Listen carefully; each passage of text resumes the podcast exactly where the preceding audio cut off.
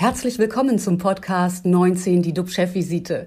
DUB-Unternehmerverleger Jens de Boer und der Chef der Essener Uniklinik, Professor Jochen Werner, reden Tacheles über Corona, Medizin und Wirtschaft. Immer 19 Minuten, immer mit einem Gast. Herzlich willkommen zur Chefvisite. Unser Thema heute, ungeprüfte Corona-Maßnahmen, geht Deutschland planlos in den Herbst. Wie immer mit an Bord mein Kollege und Experte, Professor Dr. Jochen Werner, Chef der Uniklinik in Essen. Moin, moin, lieber Jochen. Ein ganz herzliches Willkommen aus Essen. Mein Name ist Jens de Boer. Ich leite den Medienverbund Chefvisite. Welche Corona-Maßnahmen haben die Menschen geschützt? Welche nicht? Die Schweiz hat den Erfolg ihrer Maßnahmen jetzt überprüft. Ein Fazit? Schulschließungen waren nicht angemessen. Zu einschneidend die Folgen für die Bildung der Kinder. Die Experten, die die, Schule, die die Studie erstellt haben, fordern, Regierungsbehörden besser auf weitere Wellen vorbereiten. Auch bei uns in Deutschland steht die Evaluierung an. Und Bundesgesundheitsminister Karl Lauterbach, der kommt nicht zu Potte. Und mit dem Virologen Christian Drosten ist ihm gerade sein wichtigster Berater bei der Überprüfung von der Fahne gegangen. Was wirkt wirklich gegen die Pandemie? Gehen wir ohne Plan in die Herbst- und die nächste Welle? Das diskutieren wir heute mit der Vizevorsitzenden der SPD-Bundestagsfraktion, Dagmar Schmidt. Herzlich willkommen, Frau Schmidt. Wir freuen uns, dass Sie unser Gast sind. Vielen Dank, ich freue mich auch. Zunächst wieder zu dir, lieber Jochen. Wie ist die aktuelle Lage bei euch in Essen? Ja, das gibt ein paar Themen, die uns hier befassen. Das eine ist natürlich trotzdem nach wie vor die Pandemie. Wie sieht es aus? Wir versorgen aktuell 52 positiv auf SARS-CoV-2 getestete Patientinnen und Patienten stationär, 13 davon auf Intensivstationen. Das ist so, dass etwa 30 bis 40 Prozent von diesen Patientinnen und Patienten tatsächlich an Covid-19 manifest erkrankt sind. Bei den übrigen ist es eine oftmals Zufallsdiagnose. Das Zweite, was uns beschäftigt, das ist das ganze Thema Ukraine-Hilfe. Zum einen natürlich die medizinische Hilfe von Patientinnen und Patienten aus der Ukraine, meist Kinder bei uns. Ähm, zum anderen dann die Hilfsgütertransporte oder die zur Verfügungstellung von Wohnraum und auch das Angebot äh, auf Arbeit an äh, entsprechende Flüchtlinge. Und das, was uns jetzt am meisten aktuell beschäftigt, das ist die Streiksituation. Die Gewerkschaft Verdi, die hat den Arbeitgeberverband des Landes Nordrhein-Westfalen aufgefordert, einen Tarifvertrag Entlastung zu schließen. Ja, und da sind wir jetzt aktuell im, äh, im Warnstreik. Ab morgen kommen dann die Erzwingungsstreiks. Und das ist natürlich für ein Krankenhaus eine ganz äh, aufregende Situation immer weil es den Re Regelbetrieb einfach stört. Ähm, wir müssen aufpassen, dass die Patientinnen und Patienten nicht zu Schaden kommen. Wir müssen aber auch, pass, auch aufpassen, dass die Teams äh, trotz allem äh, gut weiter miteinander arbeiten, dass es bei allen Emotionen jetzt keine Lagerbildung gibt, sondern dass wir ja auch nach dem Streik gut weiter miteinander arbeiten wollen. Äh, in dem Thema Entlastung für Pflege sind wir uns absolut einig. Es geht jetzt um die ganze Verhandlungssituation. Das ist das, was uns äh, aktuell beschäftigt. Frau Schmidt, die Schulschließung wegen Corona kam in der Schweiz nicht gut weg. Haben wir mit Homeschooling überreagiert und mehr Schaden verursacht als verhindert? Ich glaube, was wir feststellen müssen ist oder festhalten müssen, ist, dass wir ja nicht von Anfang an in der Pandemie schon alles wussten, sondern dass wir während der Pandemie immer wieder dazugelernt haben, immer wieder äh, vieles über das Virus gelernt haben, aber auch ähm, darüber, äh, wie wir damit umgehen können.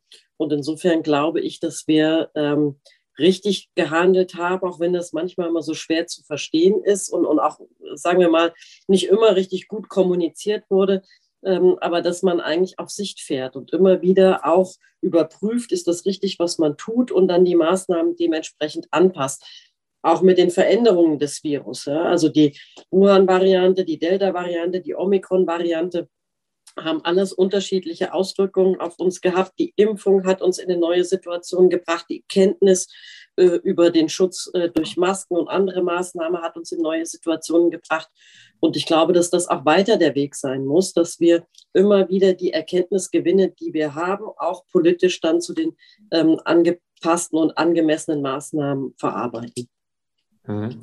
In der Schweiz kam auch heraus, wie sehr das Abschotten von Senioren in Heimen wegen Corona zur Belastung wurde. Was wissen wir darüber in Deutschland? Auch wir wissen, und äh, deswegen haben wir das ja auch in dem weiteren Verlauf der Pandemie nicht mehr gemacht wie zu Beginn, ähm, dass diese Situation, die wir äh, teilweise in den, und da geht es nicht nur um die Senioreneinrichtungen, da geht es auch um die Einrichtungen äh, für Menschen mit Behinderung, wo wirklich ganz fürchterliche Situationen waren, weil Angehörige nicht zueinander kamen, ähm, weil dort Menschen vereinsamt sind, das gilt aber auch für Jugendliche, die sozusagen aus den Schulen, aus ihren, ihrem äh, Alltagsleben raus waren, wo wir eine unglaublich hohe ähm, Vereinsamungserfahrung ähm, bei jungen Menschen haben. und äh, alles das hat uns natürlich geleitet, bestimmte Maßnahmen auch nicht mehr in der Schärfe zu machen ja, und zu gucken, wie man, wie man auch diese, diese Gesundheitsgüter gegeneinander abwägt. Und das ist nicht immer eine einfache und leichte Entscheidung. Ähm, aber ganz sicher ist das so, ähm, dass das eine Maßnahme war, wo ja auch relativ schnell dann gesagt wurde, dass das war, ähm, das war nicht gut. Auf der anderen Seite ähm, haben wir damit auch viele Menschen geschützt. Ja? Und ähm, das darf man nicht vergessen. Ja? Also ähm, in anderen Ländern, wo äh, der Schutzgrad der vulnerablen Gruppen zu Beginn, wo wir ja noch keine Impfung hatten, ja, äh, nicht so gut war, ähm, die haben ganz andere Todesraten. Und ehrlich gesagt, ähm, ich möchte mich auch mit einer bestimmten Todesrate und Übersterblichkeit nicht abfinden, sondern der Schutz des Lebens ist schon auch etwas, was uns neben allem anderen, ja, ähm, äh, dass man Zugang zu Bildung hat und so weiter, ähm, leitet, etwas, äh, was eigentlich auch äh, immer und immer wieder im Mittelpunkt stehen muss. Aber klar, ja, es ist jedes Mal ein Abwägen. Wir sind dabei, die Dinge ja abzuwägen, zu überprüfen, was haben wir richtig gemacht, was haben wir falsch gemacht. Der Herbst, äh, ja, er ist zum Glück noch nicht da. Wir machen jetzt mal den Sommer, aber wenn wir uns vorbereiten wollen, dann müssen wir uns jetzt vorbereiten. Wie kann es denn eigentlich sein, dass die Schweiz ihre erste Überprüfung der Maßnahmen schon abgeschlossen hat und wir, sprich unser Gesundheitsminister, Zeit bis zum Sommer braucht, um damit fertig zu werden? Ist das nicht zu spät? Ja, je später man es macht, desto mehr sozusagen Informationen kann man noch mit verarbeiten. Das äh, kann man sich dann streiten, was sozusagen der sinnigere Weg ist. Uns nutzt es sicher, wenn es die einen vor uns gemacht haben und wir dann noch andere Informationen äh, noch mit dazu nehmen können. Wir sind auf dem Weg, äh, das Infektionsschutzgesetz und die Maßnahmen zu evaluieren. Ich bin auch äh, sehr optimistisch, äh, dass wir das trotz, äh, und das sage ich ganz deutlich, ich halte das für einen Verlust, dass Herr Trosten ähm, da nicht mehr mit an Bord ist ähm, aber seine, seine Expertise und seine Kenntnisse stehen uns ja trotzdem zur Verfügung ähm, in, in publizierter Form. Und ähm, ich glaube, dass wir ähm, da trotzdem ähm, eine, eine Grundlage bekommen, auf der wir uns ähm, gut für den Herbst vorbereiten können. Ich verhehle aber auch nicht, dass bestimmte Dinge wir auch immer noch, auch wenn wir jetzt das evaluieren, noch nicht in ihrer ganzen Dimension äh, eingeschätzt haben. Ich möchte mal das Thema Long-Covid ähm, aufwerfen. Das ist etwas, was äh, ich glaube, allen diejenigen, die mal so so diese äh, ist doch nicht so schlimm, sich zu infizieren, ja, und dann äh, bauen wir so alle unseren Immunschutz auf, ähm, äh, Politik vertreten, noch gar nicht auf dem Schirm haben. Und da kriegen wir wirklich ähm, aus der äh, Ärzteschaft, äh, von den Praktikerinnen und Praktikern äh, Signale, die uns ganz große Sorgen machen müssen, ähm, wie wir da uns in Zukunft darauf vorbereiten. Und das sind auch wieder Dinge, die wir ähm, alle äh, miteinander in den, in den Blick nehmen müssen. Was, was ich nicht ganz verstehe, dass Sie sagen, wir können noch weiter, noch weitere Daten, aber ich meine, wir haben noch zwei, drei Monate, dann ist schon fast wieder der September da. Also das ist ja jetzt nicht so, dass wir sagen, Mensch, und wenn man Entscheidungen trifft und da ist noch mal eine Sommerpause dazwischen, ich meine, ich erinnere mich noch, äh, dass man sagt, es gibt Karneval und da können wir Dinge auch nicht umsetzen. Der Bundestag kann man sich nicht treffen dann irgendwie verlieren Sie nicht mit solchen Aussagen auch die Bürger so ein Stück weit einfach zu sagen, ja, wir sind spät dran, wir müssen was tun, als zu sagen, ja, wir können ja noch mal ein paar Daten dazu nehmen dann irgendwie. Ich meine, äh, ja einen Fahrplan für die Evaluierung. Ja, und ganz ehrlich, ob das jetzt zwei Wochen früher oder später im, äh, im Sommer stattfindet, das ist nicht entscheidend. Mhm. So, sondern es ist wichtig, dass wir im Sommer eine Evaluierung bekommen, auf der Grundlage wir uns dann für den Herbst vorbereiten können. Und ähm, ich habe auch kein Problem, mich äh, zum Karneval äh, in den Sitzungswochen zu treffen. Nur von uns wird nicht nur erwartet, dass wir in Berlin sitzen, sondern von uns wird auch erwartet, dass wir unsere Wahlkreise betreuen und dort präsent sind. Insofern ähm, ist auch da, gerade wenn man keine Karnevalshochburg ist wie ich, ist man auch in der Zeit nicht arbeitslos. Ist Deutschland Ihrer Auffassung nach gut vorbereitet auf den Corona-Herbst ähm, oder müssen wir uns wieder auf einen gewissen Chaos einstellen? Also wir müssen uns vorbereiten. Ähm, das Infektionsschutzgesetz, wie es jetzt ist, äh, wird nicht genügen, um uns durch den Herbst zu bringen. Ähm, wie Sie sicher wissen, gehörte ich zu den Initiatoren der Initiative für eine allgemeine Impfpflicht. Ähm, ich hatte sehr gehofft, dass wir durch eine ähm, Erhöhung der Impfquote uns für den Herbst und den Winter gut vorbereitet sehen, weil ähm, äh, ich immer noch der Überzeugung bin, dass wenn wir eine wirklich hohe Impfquote mit drei Viruskontakten hinbekommen hätten bis zum Herbst, wir uns auf viele andere Maßnahmen nicht mehr einlassen müssen. das ist jetzt nicht so, das wird nicht so sein. Wir werden wieder mit einer sehr niedrigen Impfquote gerade im Bereich äh, der vulnerablen Gruppen in den Herbst und den Winter gehen. Was wir noch nicht wissen, ist, ähm, welche Virusvariante uns äh, im Herbst und Winter blühen wird. Wir wissen allerdings, dass es eine sein wird. Äh, es wird nicht weg sein. Ähm, und insofern ähm, müssten wir in einer Überarbeitung des Infektionsschutzgesetzes bis zum Herbst äh, die Weichen so gestellt haben, dass die Instrumente, die wir brauchen, abhängig von der Stärke der Virusvariante, uns auch zur Verfügung stehen, ähm, äh, dieser äh, Pandemie dann wieder zu begegnen. Ich hätte gerne sozusagen eine andere Lösung gehabt, ähm, die sozusagen mit, mit einer hohen Impfquote uns dann perspektivisch wirklich den Weg raus aus der Pandemie weist. Ähm, apropos eben Varianten, glauben Sie denn Herrn Lauterbach, wenn er immer wieder von einer Killer-Mutation warnt, die außer ihm so ziemlich keine Experte auf der Uhr hat? Naja, erstens macht er das ja nicht andauernd, sondern er sagt einmal und dann wird es andauernd wiederholt. Ähm, also es ist ja nicht so, dass er jeden Tag äh, das sozusagen in die, äh, in die Republik bläst, aber ich finde es schon richtig, dass wir nicht so tun. Ähm, ja, also das Prinzip Hoffnung reicht nicht äh, im Umgang mit der Pandemie. Und es gibt verschiedene Szenarien, äh, die ja auch Herr Trosten geschildert hat für den Herbst, verschiedene Varianten.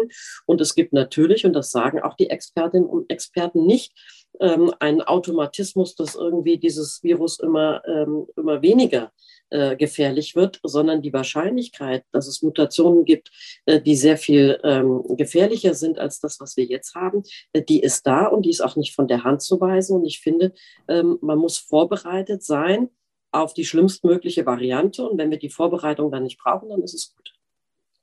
Das heißt aber ja auch letztendlich, das müssen wir täglich doch im Leben, das gehört zum Lebensrisiko auch ein Stück weit dazu. Aber man kann doch nicht immer nur mit Angst operieren. Und äh, wir haben auch schon viele Experten hier in der Sendung gehabt, die gesagt haben, naja, die Wahrscheinlichkeit ist eher unter einem Prozent oder noch viel, viel geringer, dass es etwas zu was Schwierigem kommt. Und vielleicht noch, äh, man weiß ja auch, wie Medien funktionieren. Und wenn ich einmal rausschreie, Killer-Variante, äh, das ist ohnehin schon bei Wissenschaftlern sehr umstritten, überhaupt mit diesem Begriff zu operieren, dann muss ich doch auch wissen als Politiker, was ich damit und vor allen Dingen als Gesundheitsminister, äh, was ich damit anrichte. Dann kann ich mich doch nicht beschweren und sagen, es wird immer wieder äh, an die Tagesordnung geholt. Nein, aber ich glaube, dass ähm, es schon auch äh, in der Verantwortung von Gesundheitspolitik ist, ähm, auch wenn gefühlt die Mehrheit der Menschen jetzt mit dem Zugang auf den Sommer findet, das Ganze ist vorbei, ja, und es ist nicht mehr gefährlich, ja, und das sozusagen Signale zu senden, die deutlich machen, nein, es ist nicht vorbei und es ist immer noch gefährlich. Und die Frage Lebensrisiko, also wir haben im Moment, ähm, wir haben eine deutliche Übersterblichkeit. Wir haben 200 bis 300 Todesfälle am Tag. Ähm, äh, so, das ist was, ich möchte mich damit nicht abfinden. Ja, ähm, äh, wir haben Situationen, bei mir jetzt ist die Schulbetreuung nicht sichergestellt, weil alle krank sind. Bei mir äh, sind äh, Lebensmittelmärkte nachmittags zu, weil sie niemanden mehr haben, der dort verkauft. Es ist ja nicht so, dass alles normal wäre. So, und ähm, äh, deswegen finde ich es schon richtig und wichtig ähm, zu sagen, ja, ähm, man kann krank werden, das ist auch ein Lebensrisiko. Äh, und unsere Idee oder unsere Vorstellung mit der Impfpflicht war ja genau die, durch eine Grundimmunisierung mit drei Impfungen sozusagen ein Niveau zu schaffen, auf dem kann man noch erkranken. Aber die Wahrscheinlichkeit eben, es schwer zu tun oder daran zu sterben, äh, die ist so gering, dass man auf dieser Basis sozusagen das so laufen lassen kann wie eine Grippe, dass man am Ende des Tages ähm, auch anfängt, damit zu leben äh, und als Gesellschaft in der Lage ist, damit zu leben. In der Situation sind wir aber leider nicht und werden wir auch nicht im Herbst sein.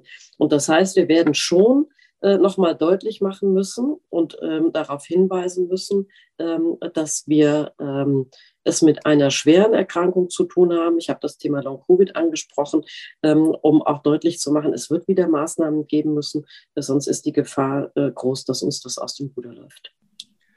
Frau Schmidt, ich habe äh, da noch eine Frage. Also grundsätzlich ich kann vielen Ausführungen auch zur Impfpflicht äh, folgen. Das Thema ist, ähm, möglicherweise wird uns das trotzdem noch einige Zeit begleiten, wenn eben das nicht gegangen wird, der Schritt.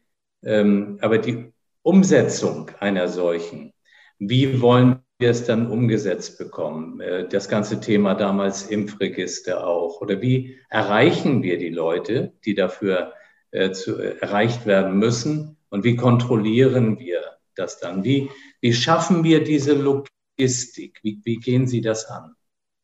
Ähm, wir gehen es ja nicht mehr an. Also ich kann jetzt sozusagen nochmal äh, wiederholen, was, wir, was wir uns vorgestellt hätten, aber es wird keine Impfpflicht geben. So, wir Nein. werden das Thema auch nicht nochmal wieder, ähm, also das ist eine, ja, irgendwann muss so eine Frage auch entschieden sein. Sie ist so entschieden, wie ich es mir nicht gewünscht habe. Ähm, aber aber ähm, äh, wir werden gucken, dass wir natürlich trotzdem ja, ähm, nochmal wieder, äh, und das machen wir ja auch kontinuierlich, ja, äh, versuchen, ähm, bestimmte Zielgruppen nochmal anzusprechen, nochmal zu überzeugen, nochmal aufzuklären. Ähm, und äh, äh natürlich auch die, die, die Infrastruktur aufrechtzuerhalten. Wir haben für den Herbst ähm, äh, genug Impfstoff für sozusagen, ähm, entwickelt sich es eher Richtung Wuhan, entwickelt sich es eher ähm, Richtung Omikron. Wir, wir bereiten uns vor, ähm, aber am Ende des Tages äh, den Pieks in den Oberarm, äh, der, der muss dann aber halt schon folgen. Genau, mir geht es eigentlich um was anderes. Also wenn Sie sagen, das ist trotzdem, glaube ich, äh, kann so ein Thema wieder hochkommen. Es kann hochkommen für eine bestimmte Altersklasse. Vielleicht sagt man, wir haben uns damals so entschieden, aber jetzt ist es bei den über 60-Jährigen oder was weiß ich, doch erforderlich. Wir müssen noch mal einen Anlauf nehmen. Trotzdem, die Logistik dazu.